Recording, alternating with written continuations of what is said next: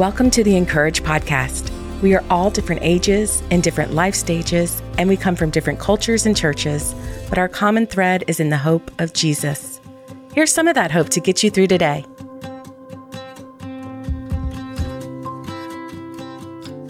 Today's article is written by Mary Carver and is titled In a World of Instant Gratification, God Offers You Patience. Anna, a prophet, was also there in the temple. She was the daughter of Phanuel from the tribe of Asher, and she was very old. Her husband died when they had been married only seven years. Then she lived as a widow until the age of 84. She never left the temple, but stayed there day and night, worshiping God with fasting and prayer. She came along just as Simeon was talking with Mary and Joseph, and she began praising God. She talked about the child to everyone who had been waiting expectantly for God to rescue Jerusalem. Luke 2 36 through 38. I've spent many years as a member of Weight Watchers, trying and hoping to change my habits and make healthier choices. Nearly every leader I've ever had in the program has counseled new members against impatience, warning us that weight loss, and even more so, life change, takes time. They reminded us that we didn't get to where we were overnight, and it wouldn't change overnight either. This was the hardest part of my weight loss journey, harder even than avoiding second helpings at dinner, adding more vegetables to my day, or getting back on the treadmill. Remembering that my problems had developed one day at a time, one pound at a time, even one choice at a time, felt impossible when I was finally ready for change and anxious to see results. Honestly, I've noticed this impatience show up in many areas of my life. Why wait for five to seven business days when I can get my packages with two day shipping instead? Why let my dinner simmer all day in the slow cooker when I can zap it with the pressure cooker?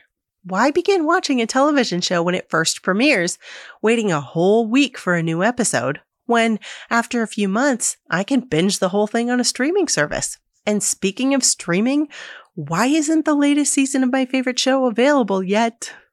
Like a little kid counting down to a birthday, holiday, or other big event, asking each morning how many more sleeps until the big day. I want what I want, and I want it right now.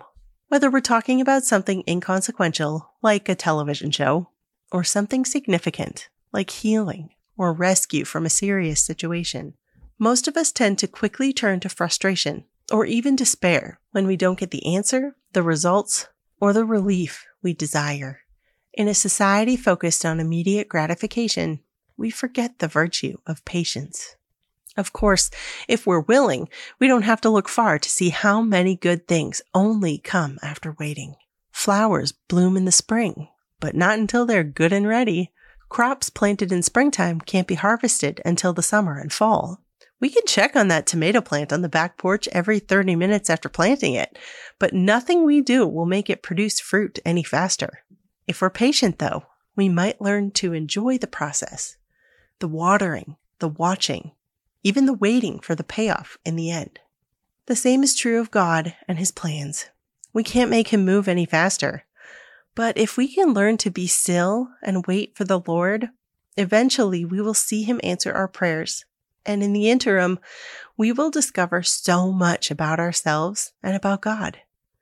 We can grow closer to God in those seasons of waiting and see our faith deepen as we rely on Him and His good plans.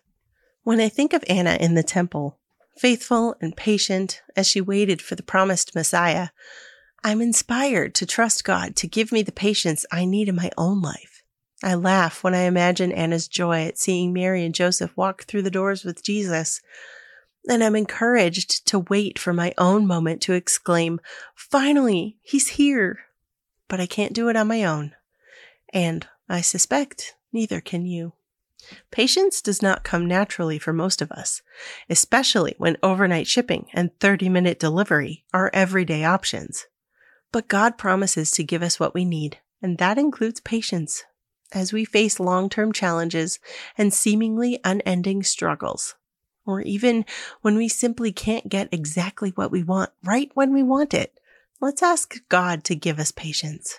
Let's ask Him to empower us to wait for Him like Anna did until the day we see his promises fulfilled.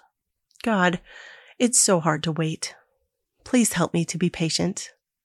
Remind me of your promises and give me faith that you will fulfill them. When impatience rises in me, empower me to wait on you and help me to pay attention to how you move, even in the waiting. Amen. Empowered, More of Him for All of You by Mary Carver, Grace P. Cho, and Anna E. Rendell is designed to incorporate the five major components of our being physical, mental, emotional, relational, and spiritual. The 60 scripture passages and devotions invite you to see from different angles how God empowers us, and each day ends with prayer and reflection questions to deepen your learning. Grab a copy now. We pray it blesses you. To read more from our writers, visit incourage.me. Make sure to subscribe to the podcast so you don't miss a single episode, and find us everywhere on social at (in)courage.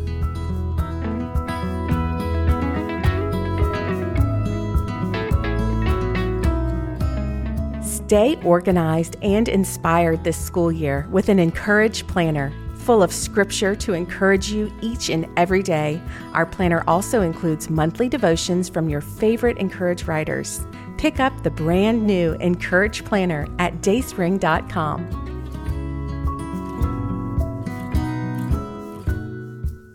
The (in)courage podcast is brought to you by Dayspring. For over 50 years, Dayspring has created quality cards, books, and gifts that help you live your faith.